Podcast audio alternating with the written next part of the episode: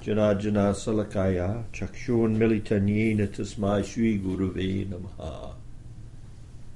Vanchakopatubhyascha Patitanam Pavanevyo Vaishnavijanamo Namaha. Good evening, everyone.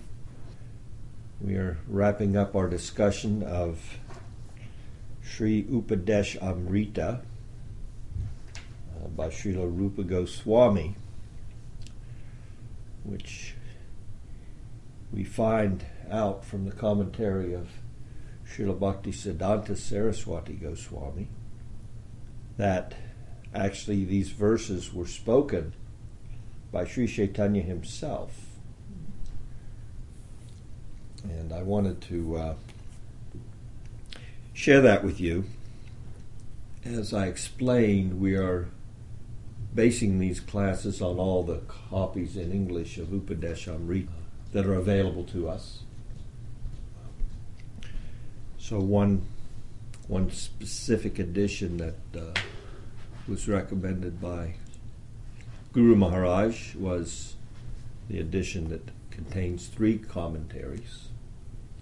As you know, we also started out with uh, a, uh, a book based on a series of ex- essays by Srila Bhaktivinoda Thakur that he published in his magazine that was later compiled into a book, Bhakti Aloka.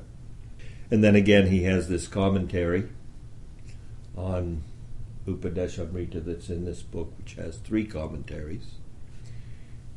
One by uh, Radha Raman uh, Goswami, which also Bhakti Siddhanta personally mentions in his commentary as being significant for the Vaishnavas in our Sampradaya. And he also mentions there that he was specifically instructed by Bhaktivinoda Thakur to write an additional commentary. Bhaktivinoda had already written a commentary, but then he instructed Bhakti Siddhanta, you also write a commentary. And uh, Bhaktivinoda departed before Bhakti, uh, Bhakti Siddhanta completed his commentary. And he mentions that in his commentary, that Bhaktivinoda had left. So which one said that Lord Chaitanya spoke these verses? It's in well, it's it's specifically brought out in Bhakti Siddhanta's commentary. So let us find that and share it with you. How intimate is this this knowledge?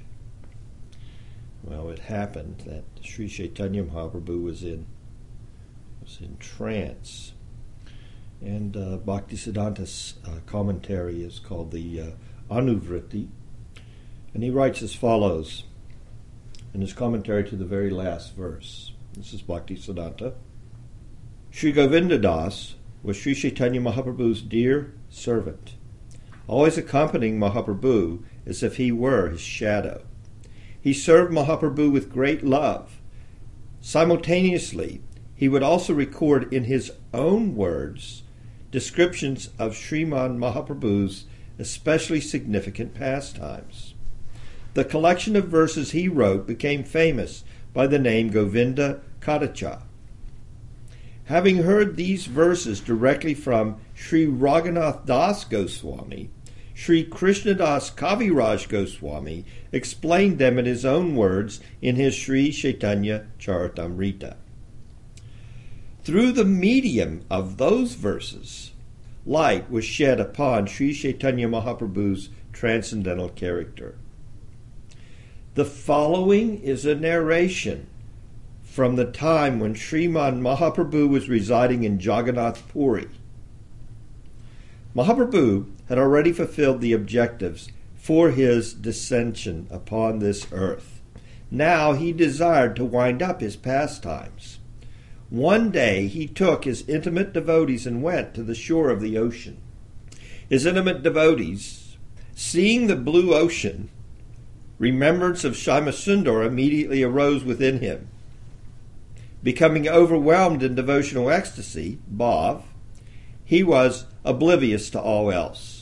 With great difficulty, his devotees gradually brought him back to external consciousness. At that time, Sri Gaurasundar slowly began instructing those devotees. In that assembly, Mahaprabhu's very dear disciple, Sri Rupa Goswami, was also present. Rupa Goswami wrote those instructions down in verse form, and these verses became famous as Sri Upadesh Amrita. Wow. Nectarian instructions. For spiritual practitioners, this Upadesh Amrita is like their very lives, and a necklace to be worn at all times. So, how significant is that? And how significant it is, we come to the end of this 11 verses, the last three verses, giving us direction as to how we need to conduct ourselves when all else has fallen away as far as material involvement.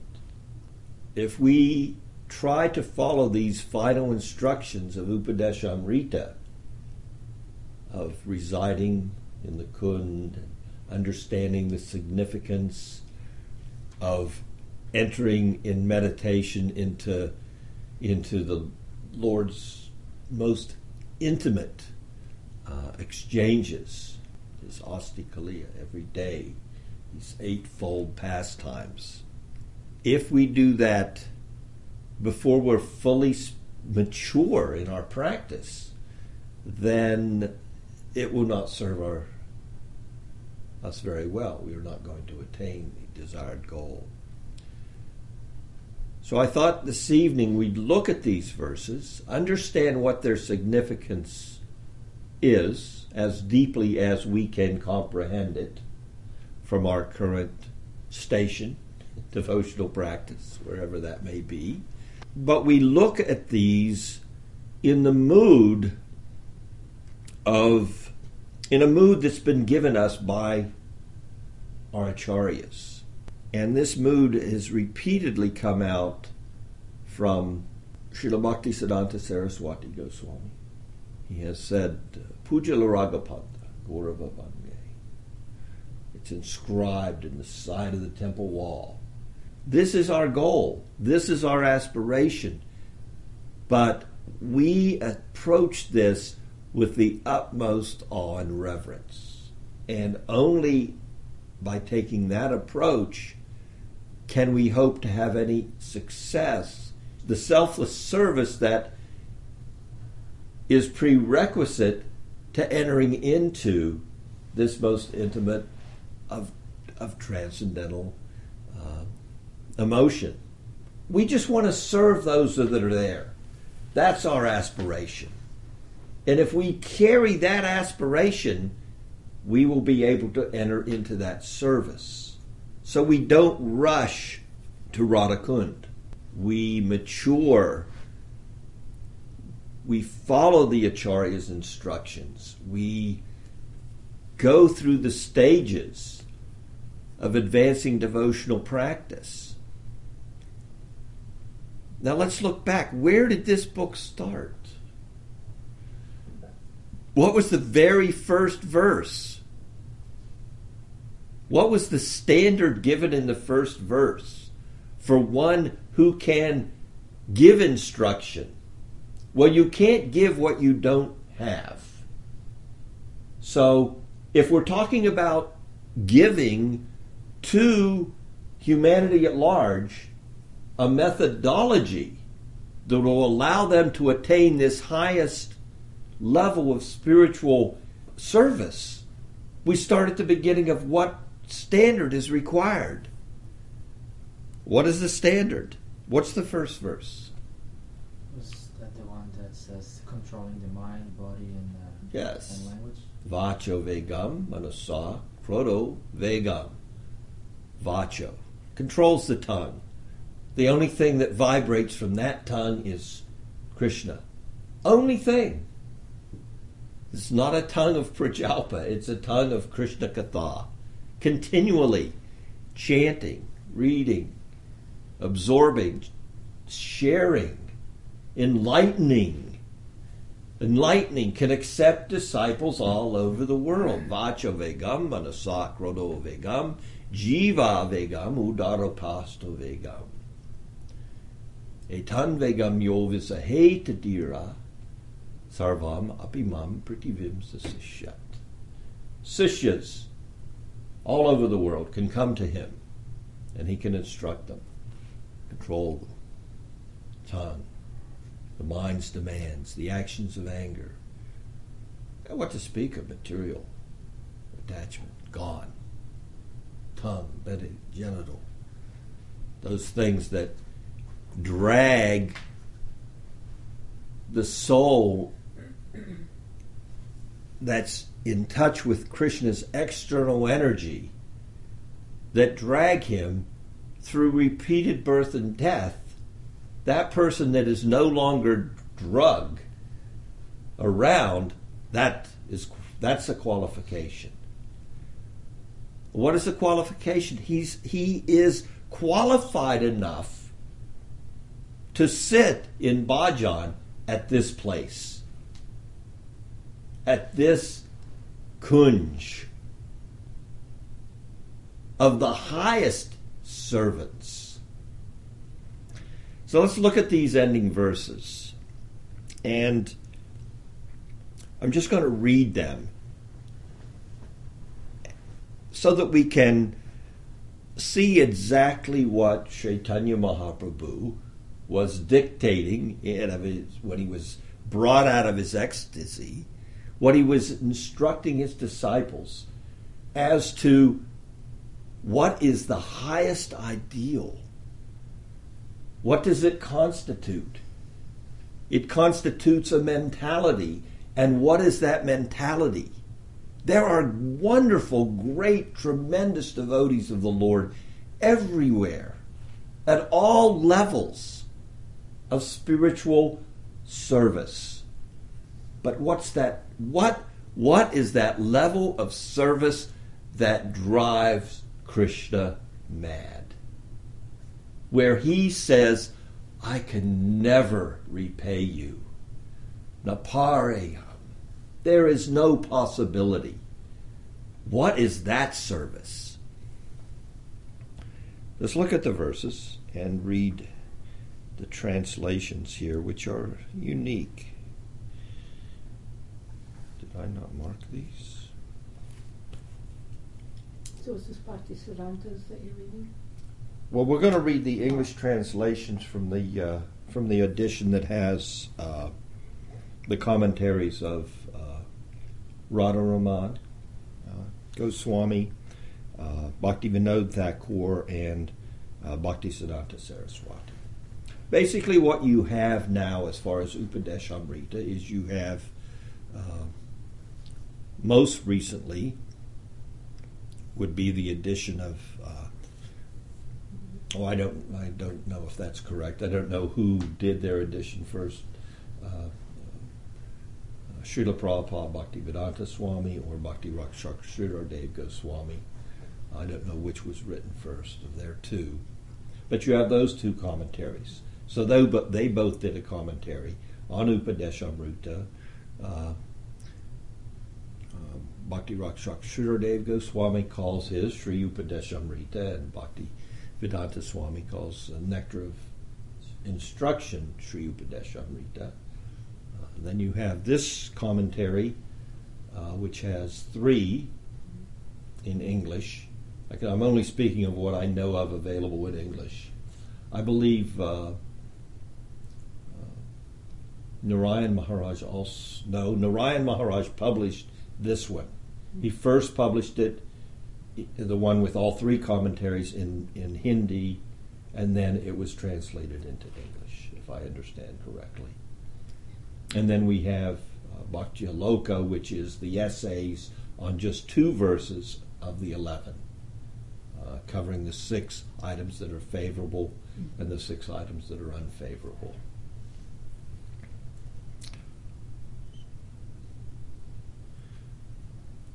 So Vishwanath Chakravarti Thakur didn't do commentary on, on this? No, not that I'm aware of. So we're kind of familiar the eighth verse. We covered um, uh, briefly last week um, that once, well, the seventh verse deals with what? The fact that avidya being diseased with avidya is like being diseased with jaundice. We don't taste the sweetness of Krishna when that disease of material attachment is there. So the seventh verse brings out that analogy in such a way that we can comprehend to enter into this most intimate knowledge of the 8th, 9th, 10th, and 11th verses, which we're going to kind of put together this evening and discuss uh, to some extent. Maybe we'll finish up. Uh, but we'll, I want to thoroughly get some points across here, so we'll see how it goes. So, in the seventh verse, where we talk about the jaundice condition, and if we look at the different commentaries that we have to, to draw from, what really stood out to me was that of Bhakti Rakshak Sridhardev Goswami. In commenting on the seventh verse, talking about the taste for the holy name and how in the beginning it doesn't taste sweet, he goes to ex- extremes to give the reader entrance into what is it like in the sadhaka's life when the taste comes. Now we've heard, you know, well, you wish you had a hundred million years, and you you wish you had a million tongues, that you could you cannot stop vibrating the holy name once the taste comes. And he just, in his very sweet way and very comforting way, when I speak of Bhakti Rakshak Goswami's writing, it's it's comforting. He makes us feel comfortable. So comfortable it's it's attainable. That's one thing I, I personally my appreciation I have for his writing is it's it makes me feel so comfortable. I think I could actually do this. This is possible. He makes it so simple. It's, well, I'm simple. He's making it simple for me. I can, I can, I feel, com- I feel like he really cares that for someone who's the most fallen, here, this is, this you can do. Not that the other acharyas don't, but it's a personal a personal sense I get when I take advantage of his his uh, commentaries and uh, all the books they've made from his various conversations with his disciples all give me this sense of home comfort, which is the name of one of his books. Interestingly enough what he does in his commentary on that seventh verse of Upadeshamrita is he just really brings home this is what it's like to get a taste for the holy name. This is you cannot give it up. It's it overwhelms you. It there's nothing we've you've ever experienced, we've ever experienced, anyone's ever experienced that even begins to give you an inkling of what this kind of absorption in chanting Hare Krishna is like. And you walk away from that commentary with the sense that, how am I going to be? One would be a fool to want to, to jump over that. To think that you can enter into anything until that's come into you is a fool's game. Don't think about these other verses until you are experiencing that kind of chanting. Don't fool yourself into thinking that you're going to go to Vrindavan and enter into bhajan and meditate on the resonance of Raj until you are chanting at that level. When that level of chanting is coming from your tongue into your ear and penetrating your heart, that you can't stop for a moment, that you're fully enlivened spiritually until that chanting is your chanting. Don't think that you're going to go where the rest of this book is wanting to take you because you are still diseased. With that commentary, I just felt he is kicking out all the Sahajiya mentality. Well, that's kind of why he has that special name, Rakshak, Sridhar, the protector of that inner circle. That's so significant that you're not going to get past him. You're not going to get past that kind of entrance. That you're not going to get that. He's not going to allow you there. Mm-hmm. Is what I felt. Don't you stop right here. Don't think about the you can you need to know the siddhanta of what you're going to learn at the end of this book. No, that's important and that's the nature of of the class I want to give here this evening. And the next couple evenings, if required, finishing up this Upadeshamrita discussion. Yes, we can read about it. Yes, we need to know about it. Yes, we need to know what our abs- absolute aspiration is. But no, we're not going to go there. Shridav Goswami is not going to allow us entrance there. He is standing at the door and seeing if we are properly wagging our tongue around the holy name. And until he sees that kind of chanting in us, he stands as a guard. And we are we are stopped right there. So let's look at these verses. Verse 8 While living in Braj as a follower of one of the eternal associates of Vraj, who possesses inherent spontaneous love for Krishna, because he's a resident, they're a resident, one should utilize all his time by sequentially engaging the tongue and the mind in meticulous chanting and remembrance of Krishna's name, form, qualities, and pastimes. This is the essence of all instructions. This is the platform of Raganuga Bhakti. This Raganuga Bhakti is coming once the taste is there. Now, as we know, in the the sadhaka can be in in, in either the the vaidhi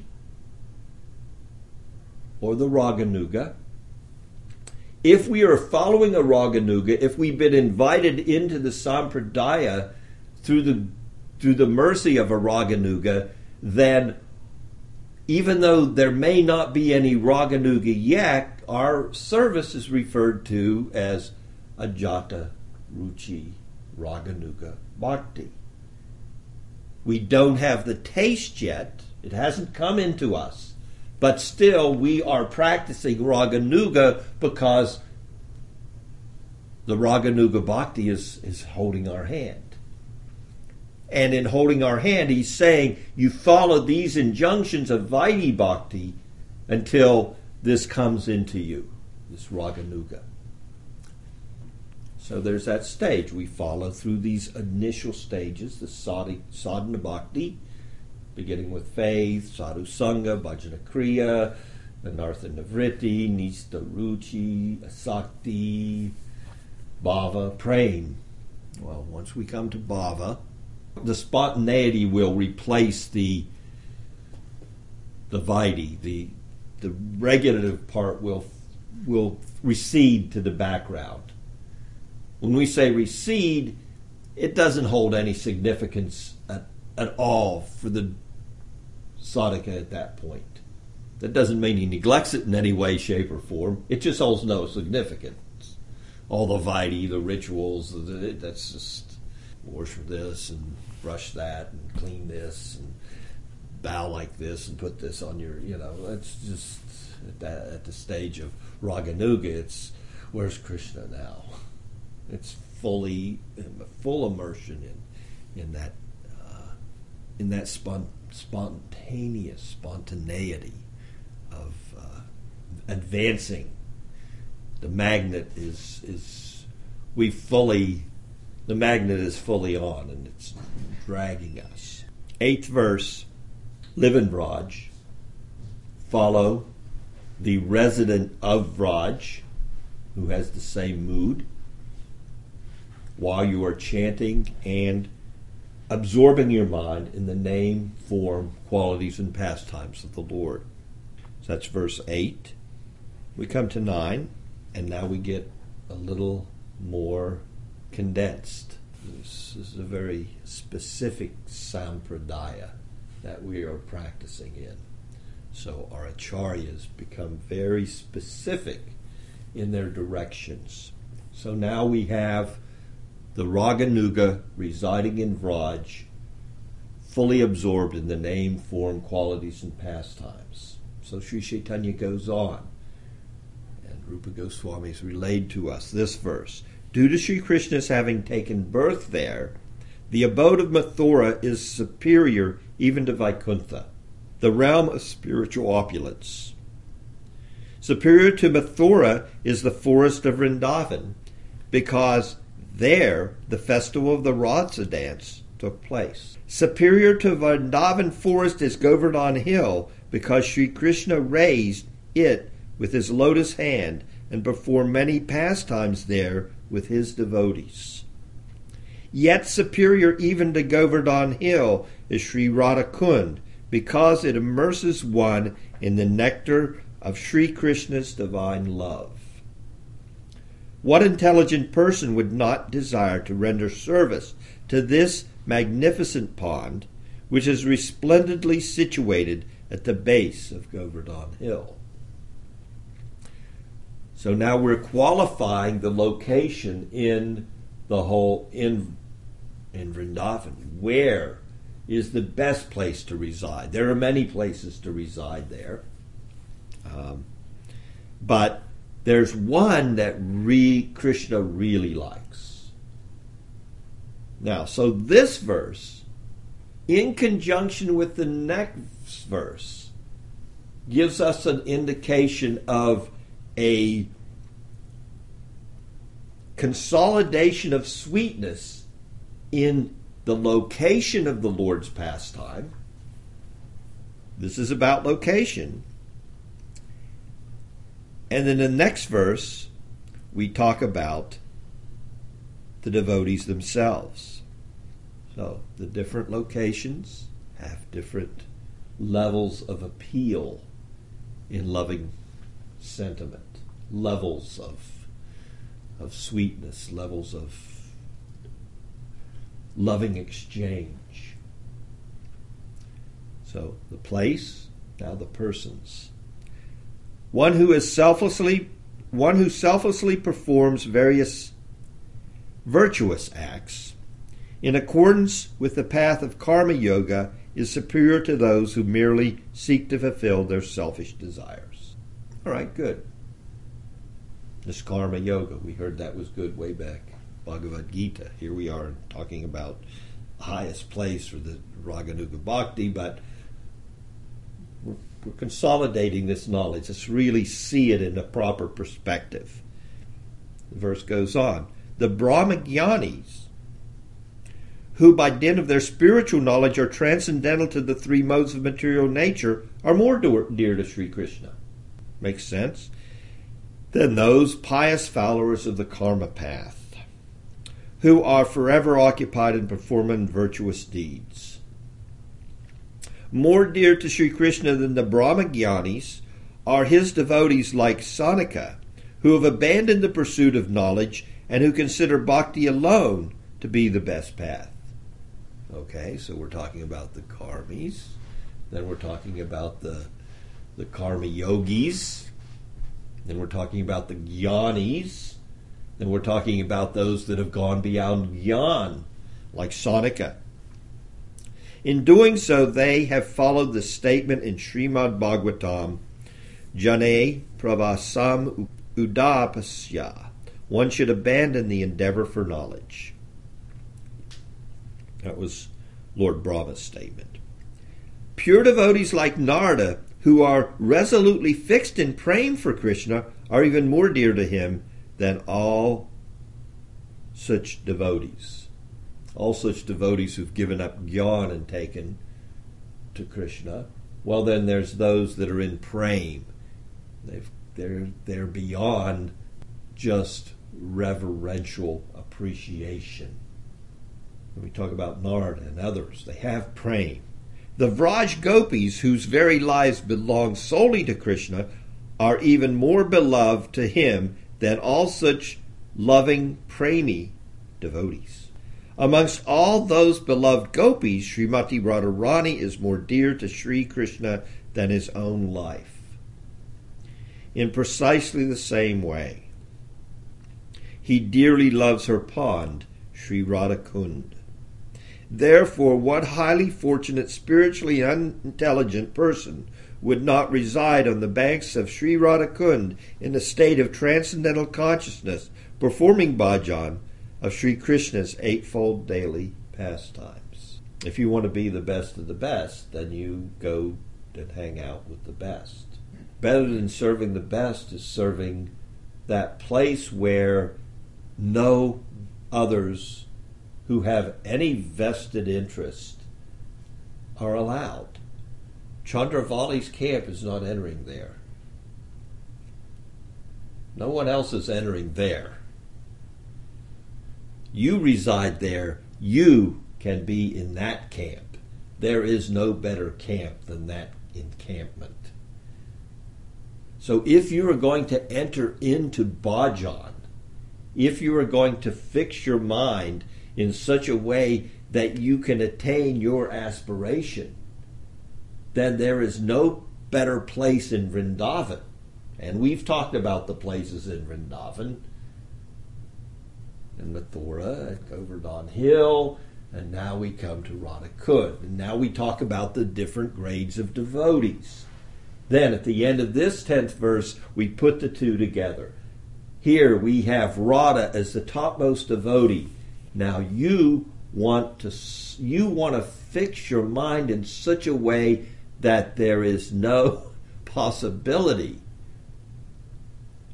except in entering that level, then you reside where only her associates are allowed to reside.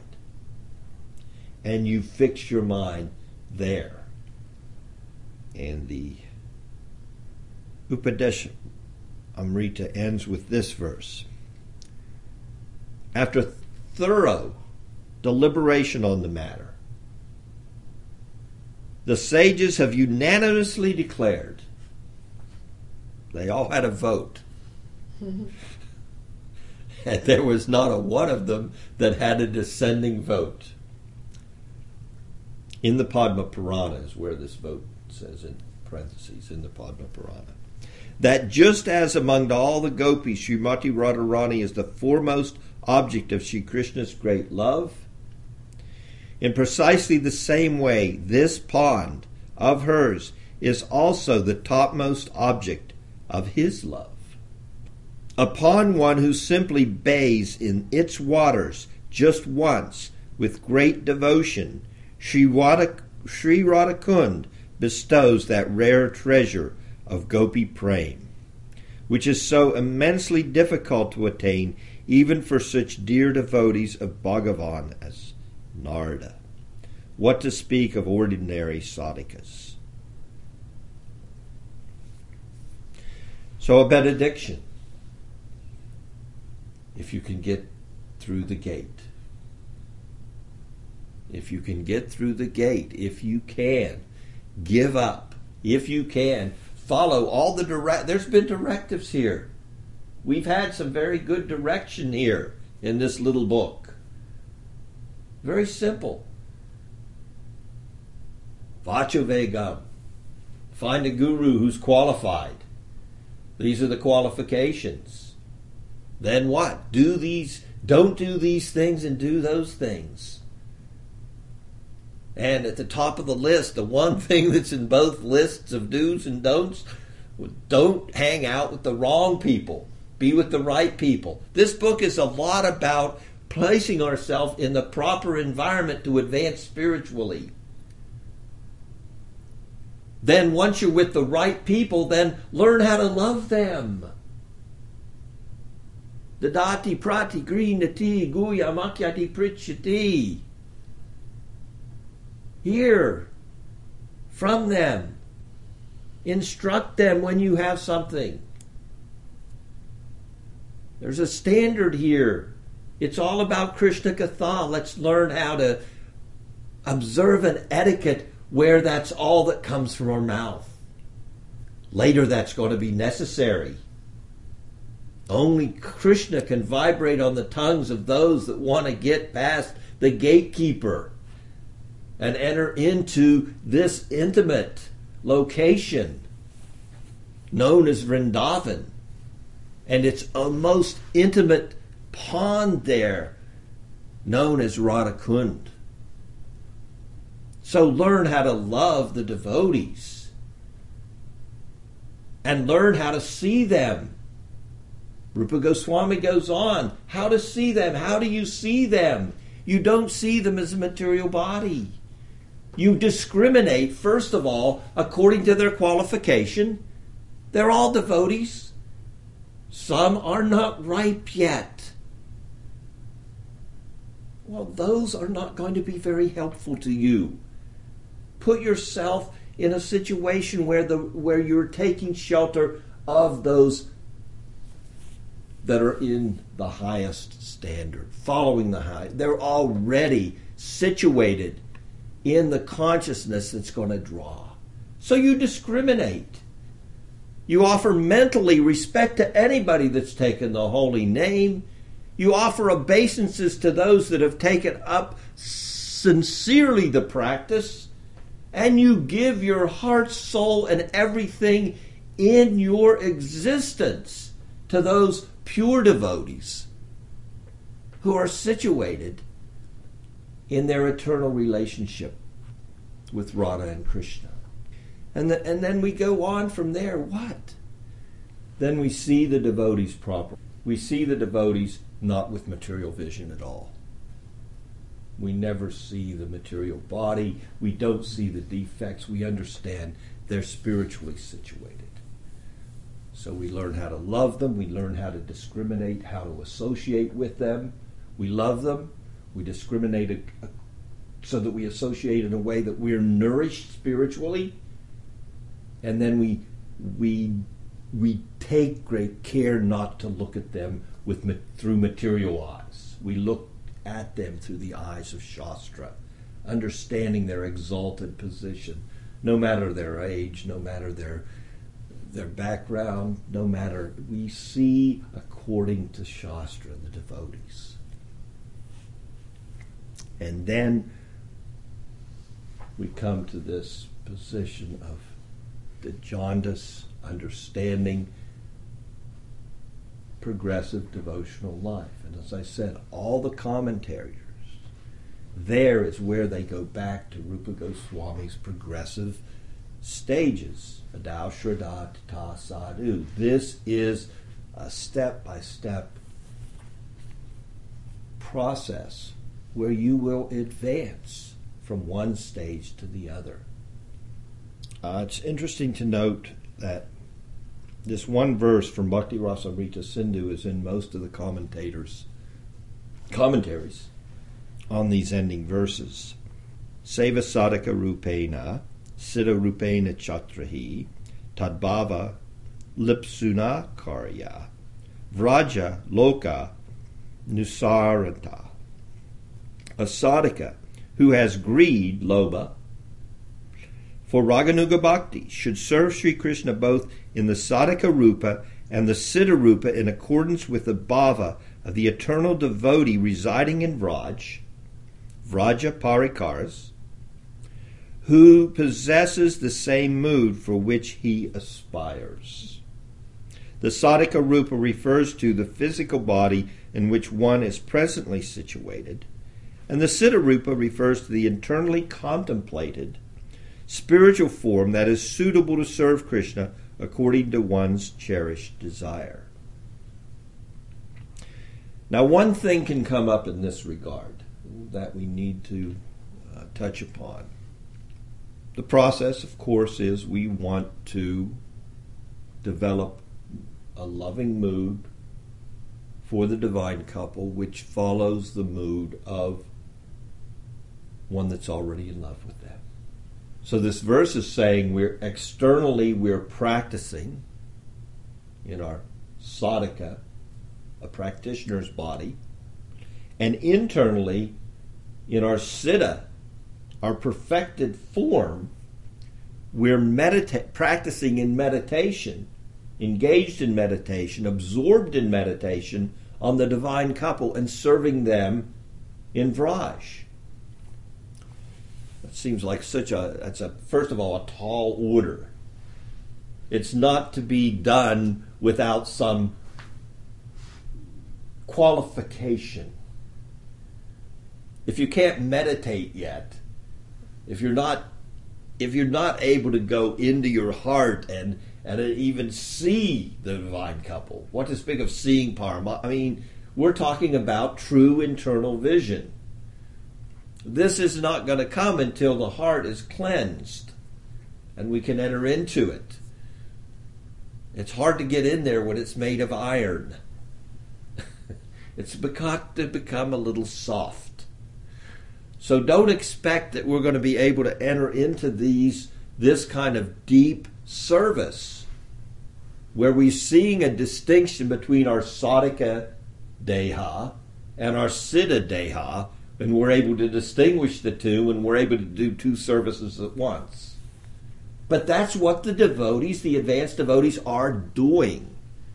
They are. That's where they are as we talked about, when the tongue cannot give up Krishna's vibration, then this is where the this is where the where you will go. You will go into your siddha rupa, your spiritual form, and you'll be able to meditate on these things. And you will get good guidance as to how to do that. Again, we come back to this is not taken cheaply. But it is something that is taken we need to get there.